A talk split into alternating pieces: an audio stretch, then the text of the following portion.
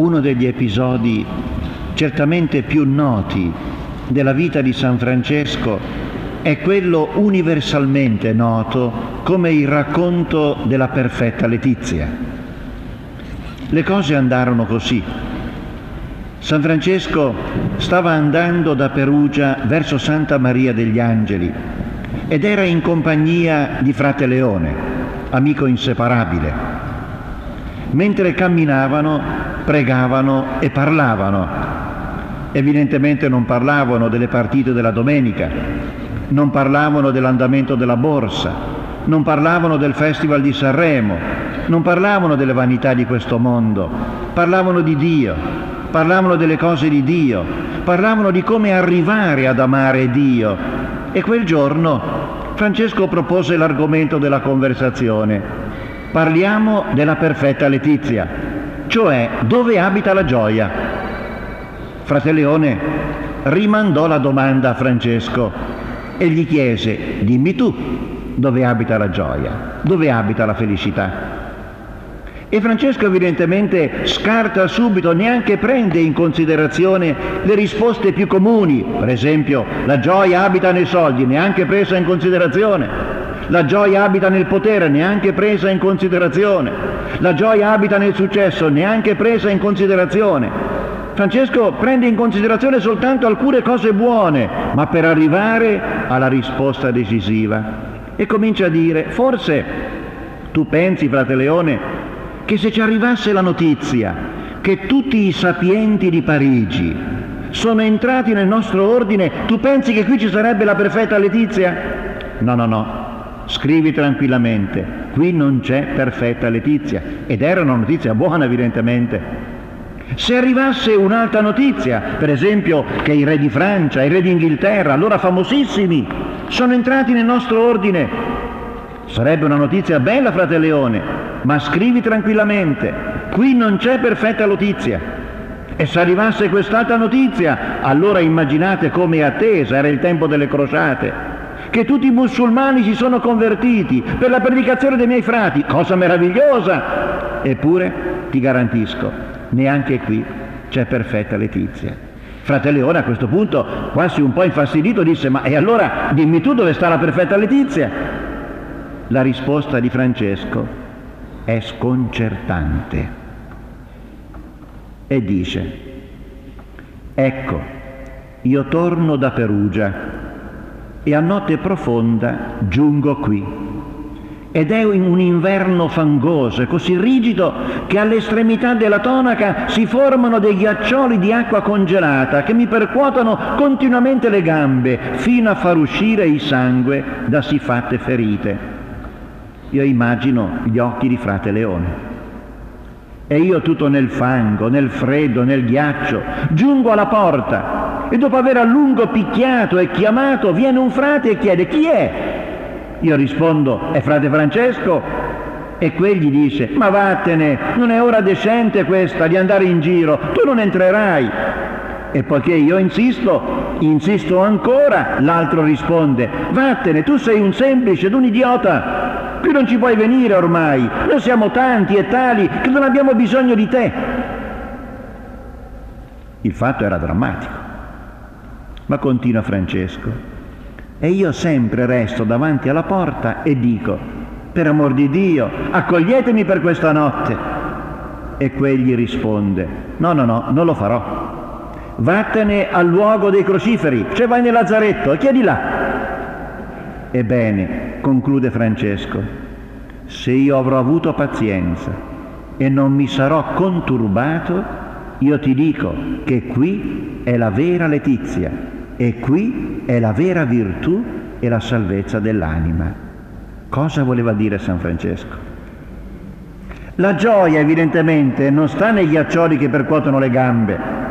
La gioia non sta neanche nelle cattive risposte, tantomeno sta nelle percosse, ma nella situazione che queste rivelano. Se di fronte alle incomprensioni, se di fronte alle percosse io resto calmo e sereno, vuol dire che io sono appoggiato tutto su Dio. E se sono appoggiato su Dio, la gioia che mi dà Dio non me la potrà togliere nessuno. E allora sono nella perfetta letizia, cioè nella gioia che nessuno mi può togliere, perché poggia su Dio. Questo racconto mi ha fatto venire in mente la storia di Israele Zolli, un uomo che ha vissuto tutta la parabola della perfetta letizia, comprensioni, percosse, insulti, e ha risposto sempre benedicendo. Ecco la sua storia. Chi era Israele Zolli? Era il gran rabbino della comunità israelitica di Roma durante gli anni drammatici della Seconda Guerra Mondiale. Al termine della guerra Israele Zolli diventa cattolico, un fatto clamoroso. Il capo della comunità israelitica di Roma chiede il battesimo, diventa cattolico, una notizia che fece il giro del mondo, una notizia veramente sensazionale. Israele Zolli disse: il convertito, come il miracolato, è l'oggetto e non il soggetto del prodigio. È sbagliato dire che uno si è convertito, come se si trattasse di un'iniziativa personale. Del miracolato nessuno dice che si è guarito, ma che è stato guarito. Del convertito bisogna dire la stessa cosa. E aggiunse: la conversione è una risposta a una chiamata, a un appello di Dio. E Israele Zolli ha sentito veramente l'appello di Dio? Cosa ha sentito questo rabbino dottissimo, estimatissimo, integerrimo? Cosa ha sentito questo uomo che era al centro dell'attenzione della comunità ebraica di Roma e che improvvisamente dice: io esco, seguo il crocifisso, divento cattolico? Lui che sempre aveva guardato da giovane con orrore il crocifisso. Ecco il suo racconto. È un racconto che ancora oggi commuove, ma commuove veramente. Le sue parole. Era il mese di ottobre dell'anno millenovecentoquarantaquattro. Esattamente era il giorno del gran perdono, che gli ebrei chiamano Yom Kippur, una grande festa, festa di purificazione, festa di invocazione di misericordia. E il giorno stava per finire. E io ero spiritualmente tutto solo, pur trovandomi in mezzo a tante persone. È un'esperienza che talvolta abbiamo fatto anche noi. Ci sentiamo immersi nei nostri pensieri anche se abbiamo tanta gente attorno. E lui era nella sinagoga di Roma, la grande sinagoga di Roma che ancora oggi si vede da, sulla sponda del Tevere, opposta a quella della Basilica di San Pietro. Era lì in preghiera. Accanto a me, ricorda Zolli, un cero si era quasi interamente consumato. Mi fermai a guardare. A guardare quella fiammella vacillante e tormentata, e dentro di me esclamai: ma guarda, questa fiamma rassomiglia alla mia anima. Anch'io sembro una fiammella che sta per spegnersi. Intanto le ombre invadono lentamente la grande sinagoga di Roma, mentre il rabbino è affiancato a destra e a sinistra dai due assistenti. I due pregano e cantano, ma lui rimane in silenzio, quasi un silenzio di attesa. Avverte che qualcosa sta per accadere.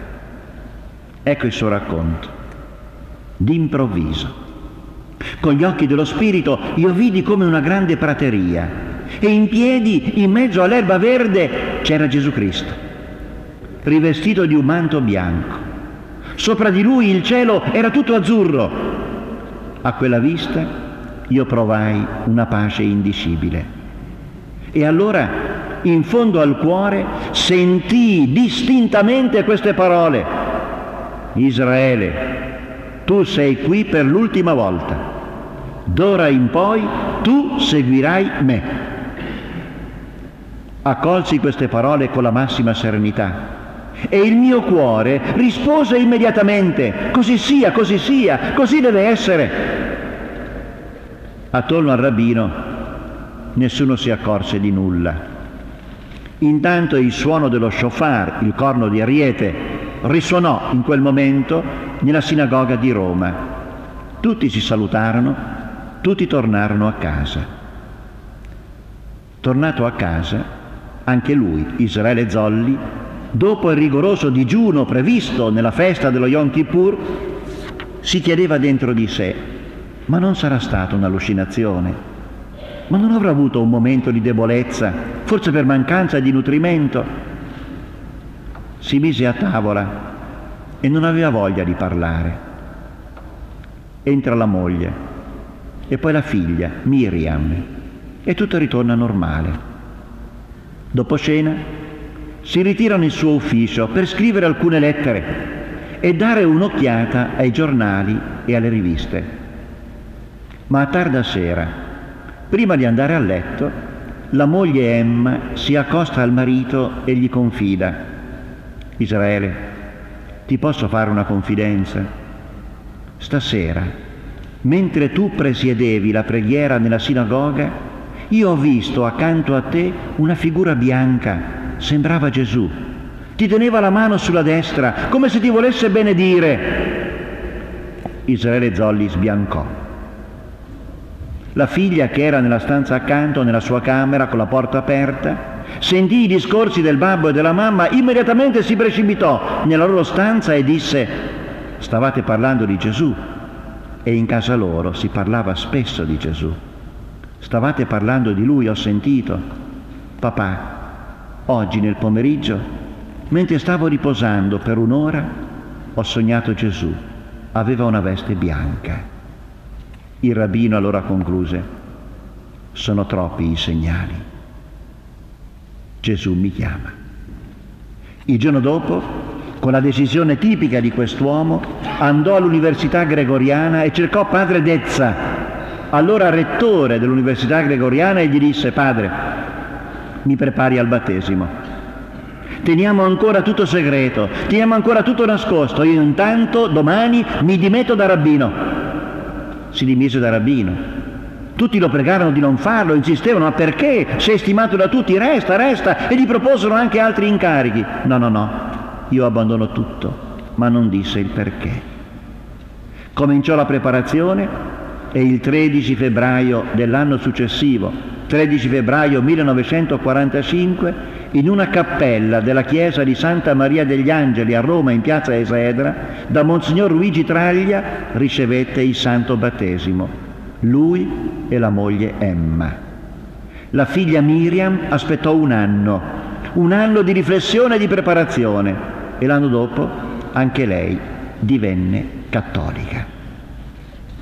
Appena si diffuse la notizia della conversione, e bastarono poche ore dopo il battesimo, si scatenò un'autentica bufera di emozioni e di reazioni. In un primo momento venne tentato di ritornare indietro. Sia per telefono che per lettera Zolli ricevette ingiurie, sarcasmi, addirittura minacce di ogni genere. La sinagoga di Roma stabilì diversi giorni di digiuno e di lutto, come se fosse morto. Contemporaneamente lo denunciò come un meshumà, cioè come un apostata, e lo scomunicò.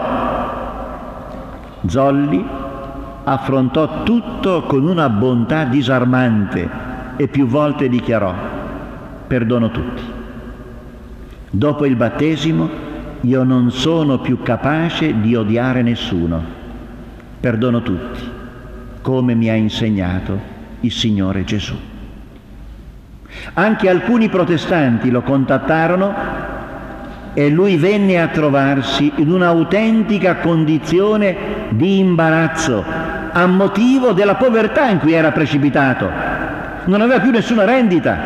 Si trovò in mezzo alla strada, lo aiutò Pio dodicesimo evidentemente in quelle condizioni, e lui confidò: nessun motivo di interesse mi ha portato a fare questo passo.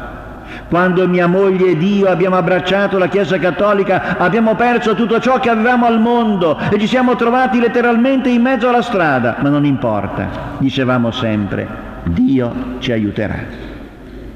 Però facendo leva su questa sofferta situazione, alcune persone gli promisero grandi somme di denaro se con il suo studio della Sacra Scrittura fosse riuscito a dimostrare una tesi contro il primato del Papa. E addirittura il teologo protestante riformato Oscar Kuhlmann, l'ha dichiarato pochi anni fa, andò da lui e gli offrì una cattedra presso l'Università di Basilea. Zolli non solo rifiutò, ma pensò di scrivere un'opera per provare il contrario, e lo scritto era intitolato La confessione e il dramma di Pietro. È rimasto incompleto, incompiuto. Chiesero a Zolli: ma perché non hai aderito ad una delle chiese protestanti, anch'esse cristiane, che avrebbero dato tanti soldi? Saresti vissuto comodamente. Zolli rispose: protestare non è testimoniare. Perché hanno aspettato millecinquecento anni prima di protestare? La Chiesa, la Chiesa cattolica, fu riconosciuta dal mondo cristiano come la vera Chiesa di Cristo per quindici secoli consecutivi. Dopo questi millecinquecento anni nessuno può dire che la Chiesa cattolica non è la Chiesa di Cristo senza mettersi in un serio imbarazzo. Io posso ammettere l'autenticità di una sola Chiesa, quella annunciata a tutte le creature dai miei stessi antenati, i dodici apostoli, che come me uscirono dalla sinagoga. Per questo sono e resto cattolico. Intanto deve lasciare la sua casa in via San Bartolomeo dei Vaccinari e dopo l'asilo offerto da Padre Dezza nell'Università Gregoriana trova un modesto alloggio in un piccolo appartamento. Nell'ottobre del millenovecentoquarantasei entra nel terzo ordine di San Francesco e ogni mattina nella cappella della Gregoriana Eugenio Zolli partecipa alla messa celebrata da Padre Dezza e poi si trattiene a lungo in preghiera. Confida al padre gesuita: padre, mi trovo così bene in cappella che non vorrei mai uscire. In camera sua legge la Bibbia in ebraico e in greco, era un uomo intelligente e dotto, e passa lungo tempo in meditazione. Diceva spesso: lo stesso raggio di luce si sprigiona dalla robusta parola di Amos e si robustisce nelle meravigliose parole di Isaia per sfociare infine nella grande luce del Vangelo. Io non ho rinunciato all'ebraismo. Il cristianesimo è il compimento dell'ebraismo. L'ebraismo è una promessa, il cristianesimo è il compimento. Alla campagna iniziale di aggressione per il tradimento seguì la strategia del silenzio e per tanti anni nessuno ha più parlato di Israele Zolli. Nelle sue memorie scrisse: gli ebrei che diventano cristiani oggi, come nei giorni di San Paolo, hanno molto se non tutto da perdere riguardo alla vita terrena, ma hanno molto se non tutto da guadagnare nella vita della fede. E lui spesso faceva riferimento alla vicenda dell'Apostolo Paolo e ricordava più volte nelle sue conferenze quello che accadde a Paolo quando a Gerusalemme venne portato in una pubblica piazza e denunciato davanti al tribuno. E Paolo si difese davanti al tribuno e disse: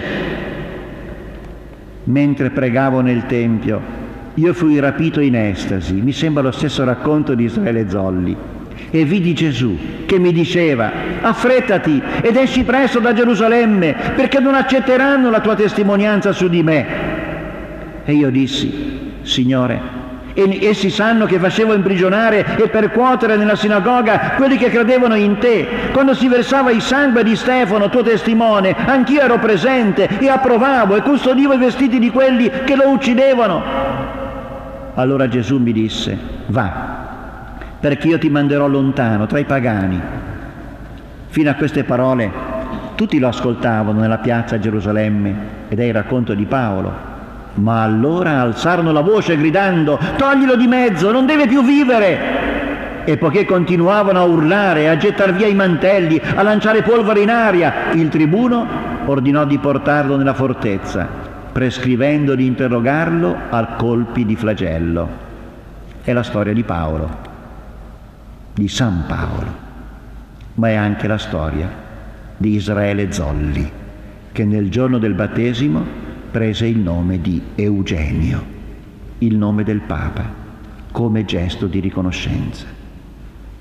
Intanto, nel gennaio del millenovecentocinquantasei, venne colpito da una broncopolmonite. Non si riprese più. Durante la malattia, alcuni amici andavano a trovarlo per pregare insieme con lui. Un pomeriggio, durante la preghiera, esclamò: «Il Signore accoglierà le lacrime che non sono ancora state versate, le armonie in sospeso, i canti non ancora cantati, accoglierà i pianti del mio cuore. Io possiedo soltanto tutto ciò che ho perso, sebbene indegno, è tutto ciò che posso offrire al Signore, sono la parte migliore di me». Il primo marzo millenovecentocinquantasei era giovedì e lui disse alla suora che lo assisteva: «Sorella, morirò di venerdì alle tre del pomeriggio, come Gesù. Gliel'ho chiesto insistentemente, voglio morire come lui». E il due marzo millenovecentocinquantasei alle dieci riceve la Santa Comunione e dice: «Spero che il Signore perdoni i miei peccati, per il resto confido in Lui. Quando sento il fardello della mia esistenza, quando sono cosciente delle lacrime trattenute, delle bellezze non viste, piango sul Cristo crocifisso per me e in me. Non possiamo che confidare nella misericordia di Dio, nella pietà di Cristo».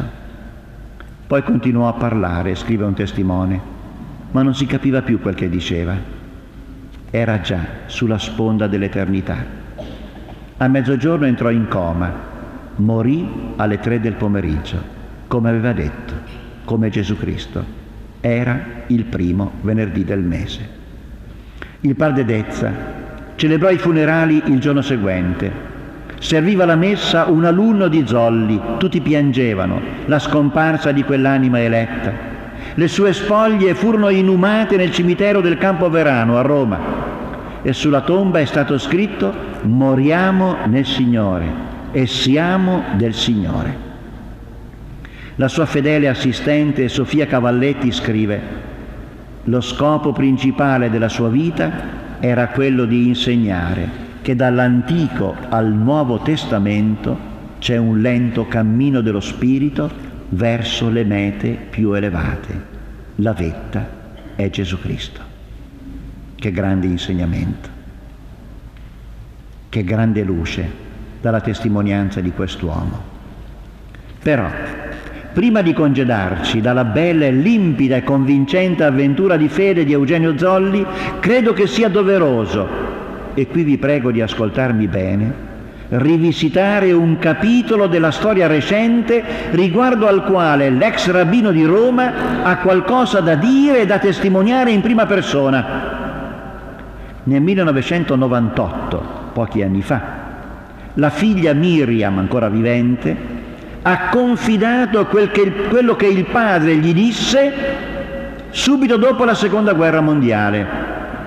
Parlando con la figlia, Israele, diventato Eugenio, confidò: «Vedrai, vedrai, subito dopo la Seconda Guerra Mondiale faranno di Pio dodicesimo il capro espiatorio per il silenzio degli altri davanti ai crimini nazisti. Vedrai, vedrai, sento già le avvisaglie».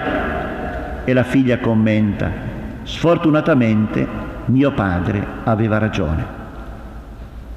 La controversia sorta recentemente sulla Shoah, è sempre la figlia che parla, è carica di emozione e di passione e distaccata dai fatti. Pio dodicesimo e mio padre erano figure tragiche in un mondo nel quale era scomparso ogni riferimento morale. L'abisso del male si era spalancato, ma nessuno ci credeva e i grandi di questo mondo tacevano.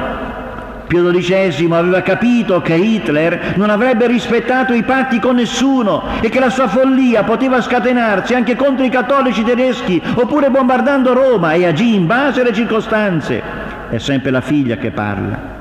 Il Papa era come uno costretto ad agire tra i pazzi di un ospedale psichiatrico. Che cosa poteva fare? Fece quel che poté. In quel contesto il suo silenzio non va inteso come debolezza, ma come atto di prudenza per salvare più gente possibile. La figlia di Eugenio Zolli. Ma sentite, sentite ancora altre sorprese. Terminata la Seconda Guerra Mondiale, tutti concordemente, purtroppo la gente poi non ha memoria, non ricorda le cose, ma allora tutti concordemente sottolinearono il grande ruolo svolto da Pio dodicesimo per salvare il più grande numero di ebrei, e i primi a ringraziarlo furono gli ebrei. Tutti del resto sanno che per ordine di Pio dodicesimo furono aperti i conventi, i seminari e gli stessi monasteri di clausura, centoquindici solo nella città di Roma, per accogliere ebrei e chiunque fosse ingiustamente ricercato dalle famigerate esse esse. Il rischio era grande, ma il Papa volle che si corresse questo rischio pur di salvare qualcuno. In realtà, fin dagli ultimi mesi del pontificato di Pio undicesimo, la Chiesa Cattolica aveva preso posizione contro il razzismo contenuto nella ideologia nazista, e il venti settembre millenovecentotrentotto il Santo Padre Pio undicesimo allora pronunciò un discorso davanti a un gruppo di pellegrini provenienti dal Belgio e disse queste parole, vi prego di ricordarle. Osservate bene, disse il Papa, come viene ricordato anche nella Santa Messa, che Abramo è nostro antenato e patriarca. L'antisemitismo è incompatibile con la fede cattolica. L'antisemitismo è un movimento al quale nessun cristiano può aderire. No, no, vi dico, continua il Papa, è impossibile per un cristiano prendere parte alcuna all'antisemitismo. È inammissibile. Attraverso Cristo e in nome di Cristo noi siamo la progenie spirituale di Abramo. Spiritualmente noi siamo tutti semiti. Sono parole enormi, parole come macigni e chiare come un cielo senza nubi. E Pio dodicesimo, divenuto Papa il due marzo millenovecentotrentanove, continuò la stessa linea di pensiero e di azione che del resto già stava ispirando attraverso il suo importantissimo ruolo di segretario di Stato. Nel millenovecentoquarantatré, nel giugno, parlando al Collegio dei Cardinali, Pio dodicesimo ricordò le ingiustizie perpetrate contro gli ebrei e contro i cattolici diventati ostaggio del nazismo, e spiegò la sua prudenza dicendo testualmente: tutte le nostre parole rivolte a questo riguardo alle autorità competenti, come tutte le nostre dichiarazioni pubbliche, devono essere seriamente da noi soppesate e misurate nell'interesse stesso delle vittime, per non rendere contro le nostre intenzioni più pesante e più insopportabile la loro situazione. Tutti capirono allora la linea onestissima del Papa e apprezzarono il suo infaticabile impegno per aprire il proprio cuore ai naufraghi nella tempesta furiosa di quegli anni. Pensate, durante la stessa Seconda Guerra Mondiale, l'ebreo più noto e autorevole di allora, Albert Einstein, nel dicembre del millenovecentoquaranta su Time Magazine rilasciò questa dichiarazione: essendo un amante della libertà, quando avvenne la rivoluzione in Germania, cioè quando arrivò Hitler, io guardai con fiducia alle università, sapendo che queste si erano sempre vantate della loro devozione alla causa della verità, ma le, le università vennero zittite. Allora guardai ai grandi editori dei quotidiani che in ardenti editoriali proclamano il loro amore per la libertà, ma anche loro vennero ridotti al silenzio. Soltanto la Chiesa, la Chiesa Cattolica, si oppose pienamente alla campagna di Hitler, mirante a sopprimere la verità. Chi scrive queste cose è Albert Einstein, un ebreo. e continua. Io non avevo mai avuto un interesse particolare per la Chiesa Cattolica, ma ora sento per essa un grande amore e ammirazione, perché soltanto la Chiesa ha avuto il coraggio e la perseveranza di difendere la libertà intellettuale e la libertà morale. E conclude: devo confessare che ciò che prima avevo disprezzato, ora lodo incondizionatamente. Era la Chiesa Cattolica, la Chiesa di Pio dodicesimo. Le testimonianze dopo la guerra si susseguirono ininterrotte, tutte di altissimo livello. Il rabbino capo della comunità israelitica di Roma, Elio Toaf, nel millenovecentocinquantotto, era già rabbino allora, divenne giovanissimo rabbino, in occasione della morte di Pio dodicesimo disse apertamente: più di ogni altro io ho avuto occasione di sperimentare la grande magnanimità del Papa Pio dodicesimo durante gli anni infelici della persecuzione e del terrore, quando sembrava che per noi non ci fosse più alcuno scampo. E il nove ottobre dello stesso anno millenovecentocinquantotto il ministro degli esteri di Israele, signora Golda Meir, commemorando all'ONU il pontefice defunto, lo ringraziò pubblicamente per aver alzato la sua voce in favore degli ebrei, e aggiunse: la vita del nostro tempo è stata arricchita da una voce che esprimeva le grandi verità morali al di sopra del tumulto dei conflitti quotidiani. Noi piangiamo un grande servitore della pace, Pio dodicesimo. Chi dice questo è Golda Meir, un ebreo. Non solo. Nel millenovecentoquarantatré Chaim Weizmann, che sarebbe diventato il primo presidente di Israele, scrisse che la Santa Sede sta fornendo il suo potente aiuto dovunque le sia possibile per mitigare la triste sorte dei miei corregionari perseguitati.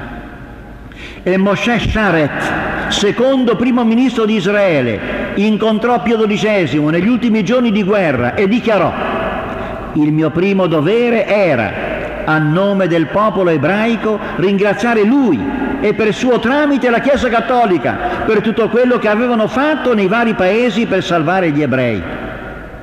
E il rabbino Isaac Herzog, rabbino capo di Israele, mandò nel febbraio millenovecentoquarantaquattro un messaggio dove si dichiarava: il popolo di Israele non dimenticherà mai quanto Sua Santità e i Suoi illustri delegati, ispirati dagli eterni principi della religione che formano gli autentici pilastri della civiltà, stanno facendo per i nostri sfortunati fratelli e sorelle nell'ora più tragica della nostra storia.